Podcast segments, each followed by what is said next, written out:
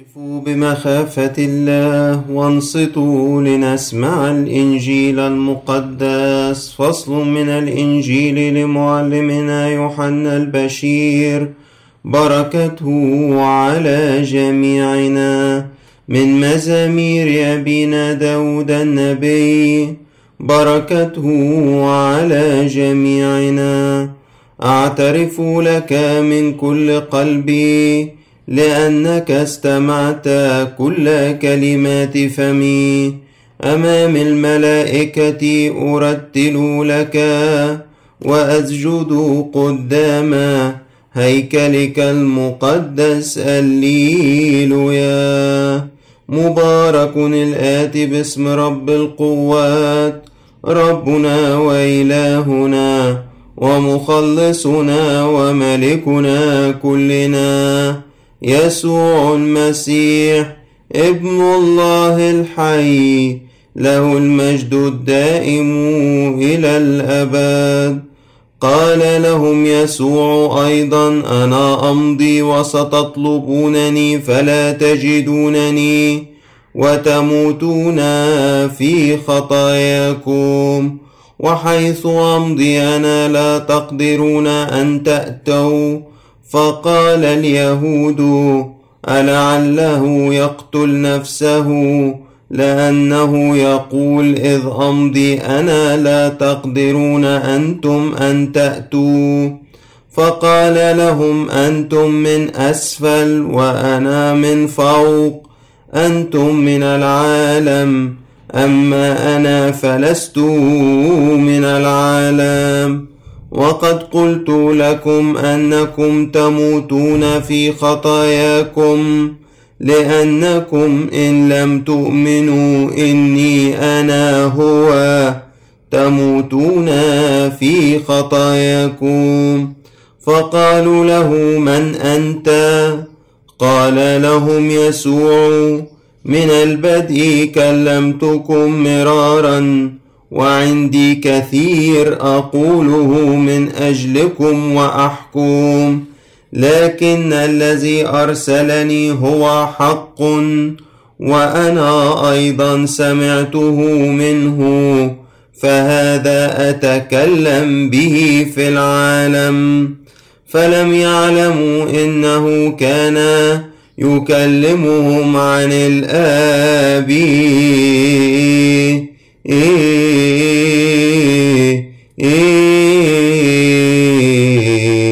والمجد لله دائما. بسم الآب والابن والروح القدس الله الواحد آمين. نلتقي مرة جديدة مع تأملات في قراءات أيام الصوم المقدس واليوم هو يوم الجمعة من الأسبوع الخامس من الصوم المقدس. ونتذكر أنه قراءات هذا الأسبوع بتدور حوالين الإيمان. لحد ما يجي يوم الحد ونشوف إزاي الإيمان بيشدد ويشفي هذا المخلع. فامبارح كان القراءات حوالين الرجاء الذي يمنحه الإيمان. واليوم أيضا نجد موضوع الإيمان حاضر ولكن من زاوية مختلفة. الحقيقة أنا وجدت صعوبة في تربيط هذه القراءات. وأعترف أمامكم أنه يعني ما زال في بعض النقاط يعني موضع تساؤل بالنسبة لي. فأنا بشارككم باللي أنا وصلت له ولكن ربما ربنا على لسان أحد الآباء الآخرين يوضح لي وليكم ما ممكن أنه يكون ما وصلنيش أو حتى لو أحدكم كان لي تعليق ممكن يبعته لي لفايدتي وأكون شاكر لمحبتكم. لأن الحقيقة وجدت أنه في خط واضح موجود في كثير من قراءات اليوم وهو الألم أو التأديب. ولكن الإنجيل بتاع اليوم لم أجد فيه هذا الخط لكن وجدت فيه ما يمكن أن نطلق عليه خطورة عدم الإيمان. لأنه كلام كان شديد وكلام واضح تطلبونني ولستم تجدونني وتموتون في خطاياكم. وليه قلت لكم تموتون في خطاياكم؟ لأنكم إن لم تؤمنوا إني أنا هو تموتون في خطاياكم.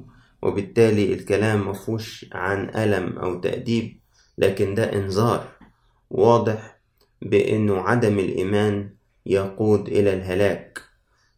أما باقي القراءات فنجد لا الكلام موجه لمؤمنين وهؤلاء المؤمنين بيجتازوا في آلام بسماح من الله أحيانا هذه الآلام تكون بسبب حسد إبليس. يعني إبليس هو مصدر هذه الآلام زي ما شفنا في أيوب وهنشوف في قراءات اليوم. ولما يهيج السلطات على اضطهاد المؤمنين زي في الكاثوليكون بتاع النهاردة وأحيانا تكون آلام يسمح الله بيها يبقى للعالم كله ولكن لما تيجي للمؤمنين أيضا ويشتركوا فيها تكون سبب تقديس ليهم وتنقية لقلوبهم أيضا. وطبعا هذا الكلام كله قريب جدا مننا في هذه الأيام اللي إحنا بنجتاز فيها في مواجهة الجائحة بتاعة فيروس كورونا اللي بيصيب العالم كله وأيضا المؤمنين.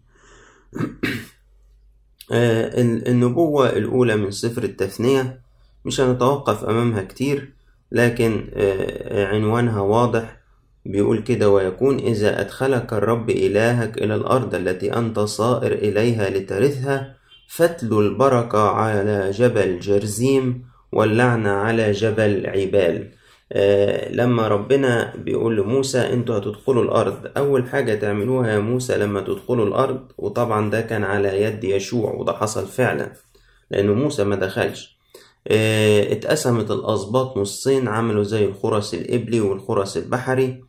الخ... الست أسباط اللي على جبل جرزيم كانوا بيتلوا البركات اللي ربنا بيقولها هيبارك بيها الشعب لو سلكوا بحسب الناموس. والست أسباط اللي على جبل عبال بيتلوا اللعنات اللي هتصيب الشعب إذا لم يحفظ ناموس.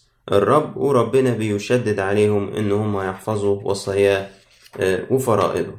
أما إن, إن جينا إلى النبوة التانية من سفر الملوك الأول أصحاح 17 وبتحكي لنا على الجفاف والمجاعة اللي حصلت بسبب أخاب الملك وبسبب الشر اللي كان موجود في الشعب وده كان عن يد النبي إيليا. ولكن إيليا أيضا أصابه ما أصاب هذا الشعب. يعني هو أيضا اتحط في ظروف المجاعة وظروف الجفاف.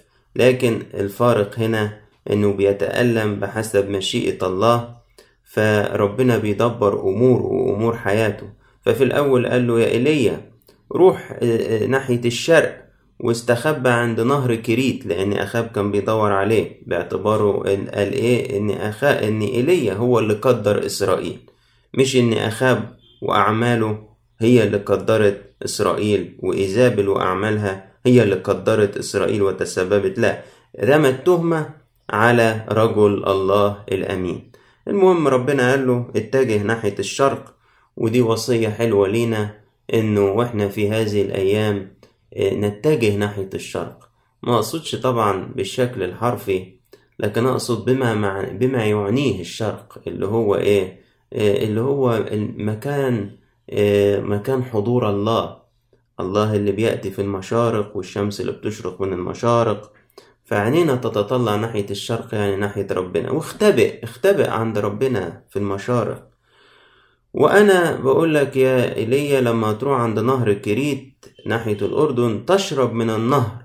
وقد أمرت الغربان أن تعولك هناك. أنا يا إيليا كلفت الغربان هتعولك. وهنا نبتدي نشوف معاملات الله وسط الضيقات. ما تعولش هم ربنا بيدبر الأمور بطرق عجيبة وتبدو إنها ولا تجيلك على بال. وأحيانا تبدو طرق صغيرة. يعني تقول إيه ده؟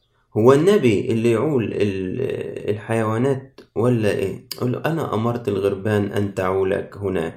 وده بيعلمنا أيضا الاتضاع. كرجال الله ما نستكبرش ونقول إيه الأمور البسيطة دي تساعدنا إحنا. آه ربنا يستخدم كل حاجة بحسب حكمته هو ونتعلم إحنا التواضع. فراح عمل حسب كلام الرب. آدي رجل الله يعمل بحسب كلام الله. وأقام عند كريت مقابل الأردن وكانت الغربان تأتي بخبز ولحم صباحا وخبز ولحم مساء وكان يشرب من النهر. آدي أكل النبي وآدي شربه. طيب وبعدين؟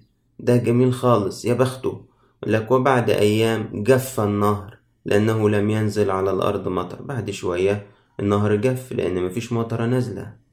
الله طب يا رب ده رجل الله. انت هتضيق عليه زي الباقيين. الله ما الشعب كله جعان والشعب كله عطشان. وإيه المانع إن إيليا كمان يجوع ويعطش ولكن الله يقوته بطريقته ويدبر له أموره بطريقته؟ فكان كلام الرب مرة أخرى والمرة دي بقى طريقة تانية. ورجل الله عليه إنه يسمع كلام الله. في الأول قال له روح نهر كريت ناحية الشرق وأنا أمرت الغربان أن تعولك دلوقتي يقول له إيه؟ روح إلى صرفة التي لصيدون. وأقم هناك. طب وبعدين؟ قال له أنا أمرت امرأة أرملة أن تعولك. يا سلام. يعني يا رب واحدة أممية ناحية تخوم صيدون. وغريبة عن شعب إسرائيل. وأرملة يعني ست ملهاش حد. هي اللي هتعول رجل الله. وبعدين؟ إحنا علينا إن إحنا نسمع كلام الله ونعمل بكلام الله. ايليا كان رجل الله فعمل زي ما قال له بالظبط. يمكن دلوقتي واحد فينا لولا عارف القصة يقولك يمكن الأرملة دي غنية ربنا بعته عند واحدة غنية تصرف عليه مقتدرة عندها خزين إلا أفاجأ إني إيليا لما راح لقيها ست غلبانة خالص وما عندهاش غير ابن واحد وبعدين لقيها إيه؟ قال لها روحي هاتيلي شوية مية. وبعدين وهي رايحة تجيب له المية قال لها طب وأقول لك كمان هاتيلي كسرة خبز. فالست بصت كده وقالت أنا يا ربي يعني أنا في الدقيقة اللي أنا فيها آه كمان هعول الراجل ده ده نبي يعني المفروض أديله لقمة وأديله هدمة وأديله حاجة وأنا هجيب أنا منين في الأوقات اللي إحنا فيها دي الست أكيد فكرت كده حتى هي قالت له حي هو الرب إلهك. يعني ماشي أنا كنت رايح أجيب لك مية. إنما كمان كسرة خبز حي هو الرب إلهك. أنا ما عنديش هنا غير كعكاية يعني ما عنديش كعكاية. ده أنا هروح لسه عندي شوية دقيق على قد كف إيدي وشوية زيت قليلين خالص وهجمع عودين حطب وهخش كنت أعملهم ليا أنا وابني ناكلهم ونموت. مديك شايف. هنعمل إيه؟ فراح إيليا قال لها إيه؟ ما تخافيش ادخلي واعملي اللي قلتلك عليه. بس اعملي لي أنا في الأول الكحكة الصغيرة وهاتيها لي وبعد كده اعملي ليكي ولابنك. لأن الرب قال إنه كوار الدقيق لا يفرغ وقسط الزيت لا ينقص. إلى اليوم الذي فيه يعطي الرب مطرا على وجه الأرض. يا سلام الست اتحطت في امتحان إيمان. تصدق إيليا وتروح تعمل له هو الأول وهو ده نبي ويطلع كلامه صح وتفضل هي تاكل وتشرب هي وابنها بعد كده وما تعولش هم ولا لحسن يكون بيقول أي كلام. وما يكونش رجل الله وتعمل له كده وبعد كده هي تموت هي وابنها. ربما صراعات مثل هذه دارت في ذهن هذه الأرملة التقية. ولكن الإيمان انتصر على المنظور وصنعت الكعكة وسلمت أمورها لله. قالت أنا أنا حتى لو مش عارفة إذا كان هو نبي لله بقى حقيقي ولا نبي كذاب لأن في تلك الآونة كان في أنبياء كذبة كتير قالت أنا هعملها وهقدمها لله. أنا مش عاملاها له لأجل اسم الله. خلاص حتى لو هو نبي كذاب وأنا عملتها لأجل اسم الله الله هو إيه اللي يكافئني. وبالفعل لقيت إن كوار الدقيق لم يفرغ وقسط الزيت لم ينقص وقعدت تاكل هي والواد وإيليا أيام كتيرة لحد ما في يوم من الأيام جه ابنها عي عيا شديد جدا مرض مرض الموت. فراحت الست بقى إيه في أوقات المحنة بيحصل زي ما حاصل دلوقتي معانا لما اتحطينا في دقيقة الواحد مخه قاعد يقلب ويجيب من القديم والجديد أنا إيه اللي غلطت فيه؟ أنا إيه اللي عملته؟ إيه اللي حطني في الدقيقة دي؟ فالست حصل معاها كده. فيظهر تذكرت خطية قديمة كبيرة أو ماضي مؤلم وقالت آه يظهر جه الأوان اللي ربنا هيعاقبني على اللي أنا عملته زمان. فقالت المرأة لإيليا ما لي ولك يا رجل الله. هل جئت إلي لتذكير ذنوبي وإماتة ابني؟ يعني يا رجل الله أنت إيه اللي جابك؟ آه أنت جاي تفتقد ذنبي. ربنا بعتك. الست اتشككت رغم إنها كلت من الدقيق والزيت الخير أيام كتير. لكن لما جت التجربة الصعبة دي إيه؟ وقعت خالص. قالت أنت جاي أكيد ربنا بعتك تفتقد ذنوب القديمة. عشان كده أنت وأنت هنا ابني مات. فإيليا سمع هذا الكلام الصعب وقال لها طب اديني الوقت وخده من حضنها وطلع بيه العلية اللي كان مقيم فيها. وراح حطه على السرير وبدأ يصرخ لربنا. قال له يا رب ويل لي أإلى الأرملة التي أنا نازل عندها؟ أسأت أيضا وأمت ابنها. إيليا برضو إيه اتهز كده وعاتب ربنا جامد. تحس إيه تحس في المشهد ده إيليا في دقيقة والست في دقيقة. وده إيليا رجل الله وعنده إيمان والست دي أمنت قبل كده وقدمت لربنا. الإيمان بيمتحن وسط الشدائد وظروف الحياة. إيماننا بيمتحن بس مش عشان نسقط لا عشان ربنا يكشف لنا إيه اللي جوانا ونحطه قدامه ف... فربنا يشفيه ويطهره وينقيه ويقدسه ونطلع سلمة لفوق. فهنا إيليا بيطلع سلمة والأرملة بتطلع سلمة. فصرخ إيليا بدأ لربنا كده وقعد يتمدد على الغلام ثلاث مرات ويصرخ لربنا ويترجى الله إنه يرجع نفس الغلام إلى جوفه. وربنا راح استمع لصوت إيليا ولججته وعادت نفس الغلام إلى جوفه وعاش. فنزل كده من العلية وراح مديه لأمه وقال لها انظري قد عاش ابنك. يعني ما تفكريش ده ربنا بعتني ليكي لخيرك مش لشرك. أحيانا نفكر في الأمور اللي ربنا يسمح بيها. آه ده ربنا بيأذينا ده ربنا بينتقم مننا. لا يا أحباء حتى لو ربنا سمح لنا بتأديب أو امتحان فده بعته للخير. يعني الست قالت إيه ده؟ ده جاي ياكل اللقمة اللي عندي. راحت فضلت تاكل وتشرب طول أيام المجاعة. إيه ده؟ ده جاي يفتقد ذنوبي يموت ابني. أهو ابنها خف على إيدين رجل الله ورجع لها مرة أخرى. فراحت الست فائت كده وقالت له الآن علمت أنك رجل الله وأن كلام الرب في فمك حقا. نبوة جميلة الحقيقة وفيها دروس كتير. في سفر إشعياء النبوة الرابعة تحس ربنا باعت طمأنينة للمؤمنين اللي هيجتازوا في تأديب أو ألم.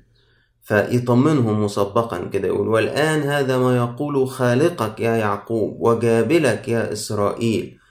لا تخف لأني افتديتك. في سفر أشعيا مشهور جدا الأمر ده ربنا لأنه هو اللي خلق فهو اللي يقدر يفدي.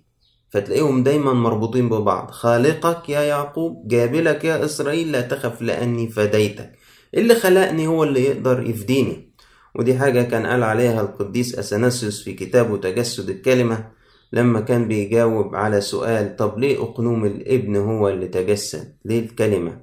فقال إلا الله الآب خلق به العالم من البداية كان من المنطقي أنه يخلص به العالم أيضا. فيقول له كده إن اكتست في المياه فأنا معك وفي الأنهار فلا تغمرك إن سلكت في النار فلا تحترق ولا يلفحك اللهيب. يعني ما تخافش أنا اللي خلقتك وأنا اللي فديتك. لو عديت في مية ما تخافش مش هتغرق. ولو اكتست في نار ما تخافش مش. مش هتحترق. ودي كلمات المزمور. جزنا في النار والماء ثم أخرجتنا إلى الراحة. آه في سفر أيوب النبوة الخمسة. آه أيوب بيعدد الحقيقة كلمات مؤثرة جدا. كيف كان هذا الرجل بارا وتقيا؟ لكن ما جاء عليه من آلام كان بحسد من إبليس وسمح بها الله لمزيد من الإيمان والتبرير والتقديس لأيوب. مش لشر أيوب. لكن الآلام اللي اكتاز فيها أيوب ما كانتش آلام مسببة من الله لكن مسببة من الشيطان وسمح بها الله لكي ما يذكي أيوب أكثر وأكثر. فأنا الحقيقة توقفت قدام آيات كتير. أنا منبهر من تقوى هذا الرجل وياريتني أتعلم منه. فيقول كده بيقول يعني أنا عملت إيه؟ يعني إيه اللي أنا فيه ده؟ هل أنا اتبعت قل... هل اتبع قلبي هوى عيني؟ دي حاجات بنقع فيها إحنا أنا عشان كده بقولها يعني بيقول إيه أنا عمري ما قلبي تبع هوى عيني يعني مش عيني شافت حاجة اتعلقت بيها تمتلكها أو تقتنيها إنسان أو شيء أو جهاز أو إكسسوار فهوى عيني خلى كده قلبي يجري وراه. لا. ويقول إيه؟ إن كان قلبي قد هام بامرأة آخر أو جلست على بابها فلتطحن امرأتي لآخر ويسبى أطفالي. يعني ده أنا مفيش يوم سمحت لقلبي يفكر في امرأة قريبي أو رحت أجري وراها. ولو كنت عملت كده تؤخذ امرأتي مني ويؤخذ أطفالي يصير لآخر. ويقول كده إن كنت قد رفضت حق عبدي و... و... وأمتي في دعوهما علي. يعني ما حصلش إن قبل كده عبدي وأمتي يعني اشتكوني ليا. قالوا لي يعني إحنا بصراحة متضررين منك في حاجة وما عندناش غيرك نشكيله وما سمعت لهمش. فماذا أصنع حين يسألني الرب وكيف أجيبه؟ حين يفتقد. يعني أنا لو كنت عملت كده كنت أقدر أجاوب ربنا أقول له على حاجة؟ لو جه يفتقدني بظروف صعبة؟ أليس كما تكونت تكونت في البطن؟ تكون هو وواحد كوننا في الرحم. يعني أنا إزاي أعمل كده؟ وقلبي يتقصى على عبدي وأمتي. هو مش أنا اتكونت في البطن بنفس الطريقة اللي هم اتكونوا بيها؟ وواحد هو اللي كوننا في الرحم. هل منعت البائسين طلباتهم لما جه واحد بائس كده منعت عنه طلبته أو أفنيت عين الأرملة إن كنت أكلت خبزي وحدي ولم يأكل منه اليتيم بل إياه منذ صباي ربيته كأب. يا سلام. أنا مفيش مرة منعت خبزي وقعدت أكله لوحدي وما أكلتش منه اليتيم. ده أنا من صبا ربيته زي ما أكون أبوه. إن كنت رأيت هالكا من العري ولم أكسه شفت واحد كده هيموت من البرد وما كستوش ولم يباركني حقواه وقد استدفأ بجزة غنمي. ده أنا خدت بركة حقواه لما اديت جزة الغنم بتاعتي واديتهم له يتدفى بيهم. إن كنت رفعت يدي على اليتيم لما كان لي كل العون. مديت إيدي على اللي بيشتغل عندي لأنه يتيم وغلبان. ما حصلش. إن كنت جعلت الذهب معتمدي أو قلت للإبريز أنت متكلي ما حصلش إن اتكلت على المال اللي عندي رغم إنه كان كتير. إن كنت قد فرحت إذ كثرت ثروتي أو فرحت بسقوط عدوي. آه دي جامدة خالص دي. يعني تخيلوا لما كان يجيله خبر إنه حد من أعدائه جات له مصيبة كانش يفرح ابدا. وكان يعتبر إنه لو عمل كده دي خطية كبيرة.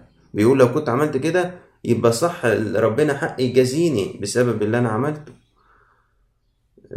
ما أجمل تلك الكلمات يا أحبائي في سفر الأمثال لا تفرح بسقوط عدوك لئلا يرى الرب ذلك ويسوء في عينيه. وشوفنا داود لما جاله خبر إن شاول قتل في الحرب إزاي زعل وندبه رغم إن حاول يقتله 11 مرة. نكتفي بده من نبوات اليوم. وإذا جينا إلى البولس نجد بقى الكلام واضح جدا وده اللي ساعدني في إني أفهم الخط بتاع النبوات. يقول كده يا ابني لا تحتقر تأديب, تأديب الرب ولا تخر إذا وبخك فإن الذي يحبه الرب يؤدبه. ده بيفكرني بكلمات الرب لملاك كنيسة أفسس. لما بيقول له عندي عليك إنك تركت محبتك الأولى فاذكر من أين سقطت وتوب وإلا ف... وبعد كده إيه؟ برضو لملاك الكنيسة بتاع اللودوكيين لما وبخوا جامد جامد جامد وفي الآخر قال له إيه؟ الذي يحبه الرب يؤدبه ويوبخه. يعني ده من محبتي. أنا لو لو شايفك حالك مايل ومش راضي أنبهك أو كلمتك كذا مرة بكل طريقة ومش سامع.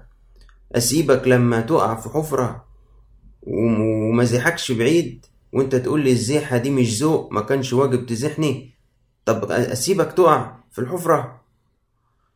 فاصبروا على التأديب. كلمة مفتاح حلو للمؤمنين. اصبروا على التأديب. فإن الله إنما يخاطبكم كالبنين فأي ابن لا يؤدب أبوه. وعارف القديس بولس مشاعرنا وإحنا تحت التأديب فبيقول أنا عارف كل تأديب في الحاضر لا يرى إنه للفرح بل للحزن. أنا عارف محدش حد بيجتاز ظروف تأديب وفرحان كده ومبسوط ومزاط هي تبان كأنها سبب حزن. طب وبعدين؟ أما أخيرا فيعطي الذين يتدربون به ثمر بر للسلام. بس اصبر هتشوف هتشوف الآخر هتلاقيه ثمر بر هتلاقي نفسك اتنقى قلبك. عرفت ربنا أكتر. اتطهر قلبي من خطايا كتير ما كنتش عارف أتخلص منها. طب وبناء عليه يقول إيه بقى؟ يقول قوموا الأيادي المسترخية اللي استرخت من الشدة وخافت والركب المنحلة اللي طقطقت كده من هول الشدة وخافت كده واستسلمت. واصنعوا لأرجلكم مسالك مستقيمة. لكي يميل لكي لا يميل الأعرج فيما بعد بل بالحري يشفى. أيضا في الكاثوليكون برضو هذا الخط واضح جدا يا أحبائي. القديس بطرس بيدعونا إنه ما, ما, ما نتألمش بسبب أمور يعني اقترفناها. يقول لا يتألم أحدكم كقاتل أو سارق أو فاعل شر أو متداخل في أمور غيره. لكن لو كمسيحي بسبب أن الشيطان حسده وأهاج عليه الدنيا فلا يخجل بل ليمجد الله بهذا الاسم لأنه الوقت لابتداء القضاء من بيت الله. يا جماعة بيت ربنا مش معناه إنه فوق الحساب إن ربنا ما يحاسبوش. ابتداء القضاء من بيت الرب. أنا كاهن وأنا بأخطئ فربنا برضو هي... هيحاسبني. أنا بترجى رحمته أنا خادم. بس بأخطئ ما هو ربنا هيحاسبني. أنا مؤمن بس بأخطئ ما ربنا هيحاسبني. عشان كده ابتداء القضاء من بيت الله مش معنى إن إحنا بيت ربنا إن إحنا فوق المحاسبة. نقول لو كل الناس جرالها حاجة أنا مش هيجرالي فإن كان أولا منا فكيف تكون عاقبة الذين لا يطيعون إنجيل الله؟ إذا كان ربنا أولاده محبيه بيحاسبهم ويأدبهم لما يكونوا محتاجين تنقية وتقديس. ما بالك بقى الأشرار هيحصل معاهم إيه؟ يعني تقول أصل ألا واحد يقول لك إيه؟ طب أنا عم إيه اللي استفدته من إن أنا أمشي ورا ربنا؟ ده ده كله لك تأديب ومش عارف إيه. يقول لك إذا كان هي... إذا كان أولاد ربنا الأتقياء وبيجتازوا أحيانا آلام وتأديب لغرض مبارك أمام الله وعينه عليهم وبينجيهم. لا بقى أنت ما تعرفش بقى الأشرار دول بيبقى وضعهم إيه وده اللي هيكشفوا الإنجيل بتاع القداس. بس قبل ما أسيب الكاثوليكون نسمع هذه الآية الجميلة. فالذين يتألمون حسب مشيئة الله فليستودعوا أنفسهم لله الخالق الأمين في العمل الصالح.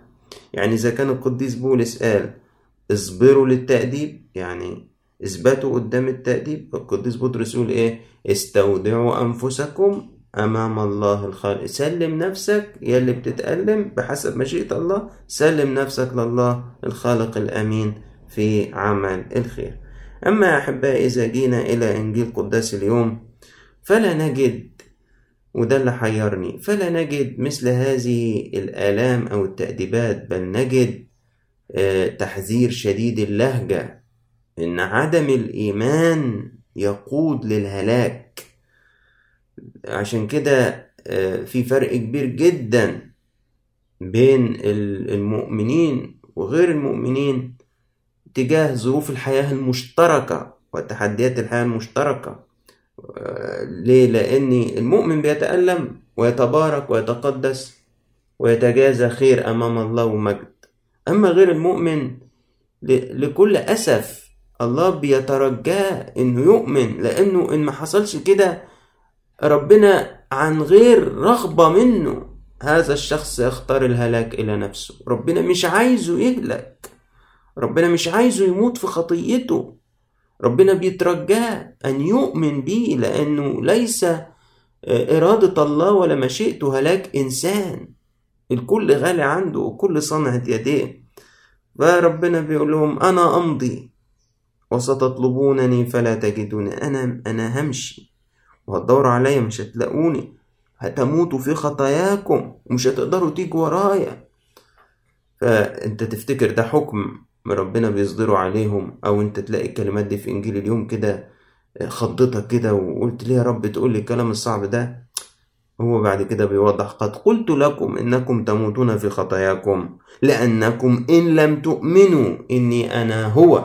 تموتون في خطاياكم. أنا قلت لكم كده ليه؟ لأنه أنا مش عايزكم تموتوا بس الواقع بيفرض نفسه إنكم لو ما صدقتوش إني أنا هو وأنا هو دي واضحة جدا في اليوناني بتاع العهد الجديد. لو ما صدقتوش إني أنا هو يعني إيجو إيمي اي ام اللي آه، اسم الله في العهد القديم في خروج ثلاثة اللي هو الكائن اللي هو يهوى. لو ما صدقتوش إني أنا يهوى يعني أنا الله هتموتوا في خطاياكم. مش هتلاقوا وسيلة تنجوا بيها من خطاياكم. دي دي ده, ده قصد ربنا يا أحباء. مش الفكرة هنروح اللي مش مؤمن هيروح السماء ولا هيروح النار ولا ليه الخلاص بالمسيح بس؟ لأن المسيح هو الله المتجسد. فإن لم نؤمن إنه هو مش هنقدر نجد حرية ولا خلاص ولا شفاء ولا نجاة.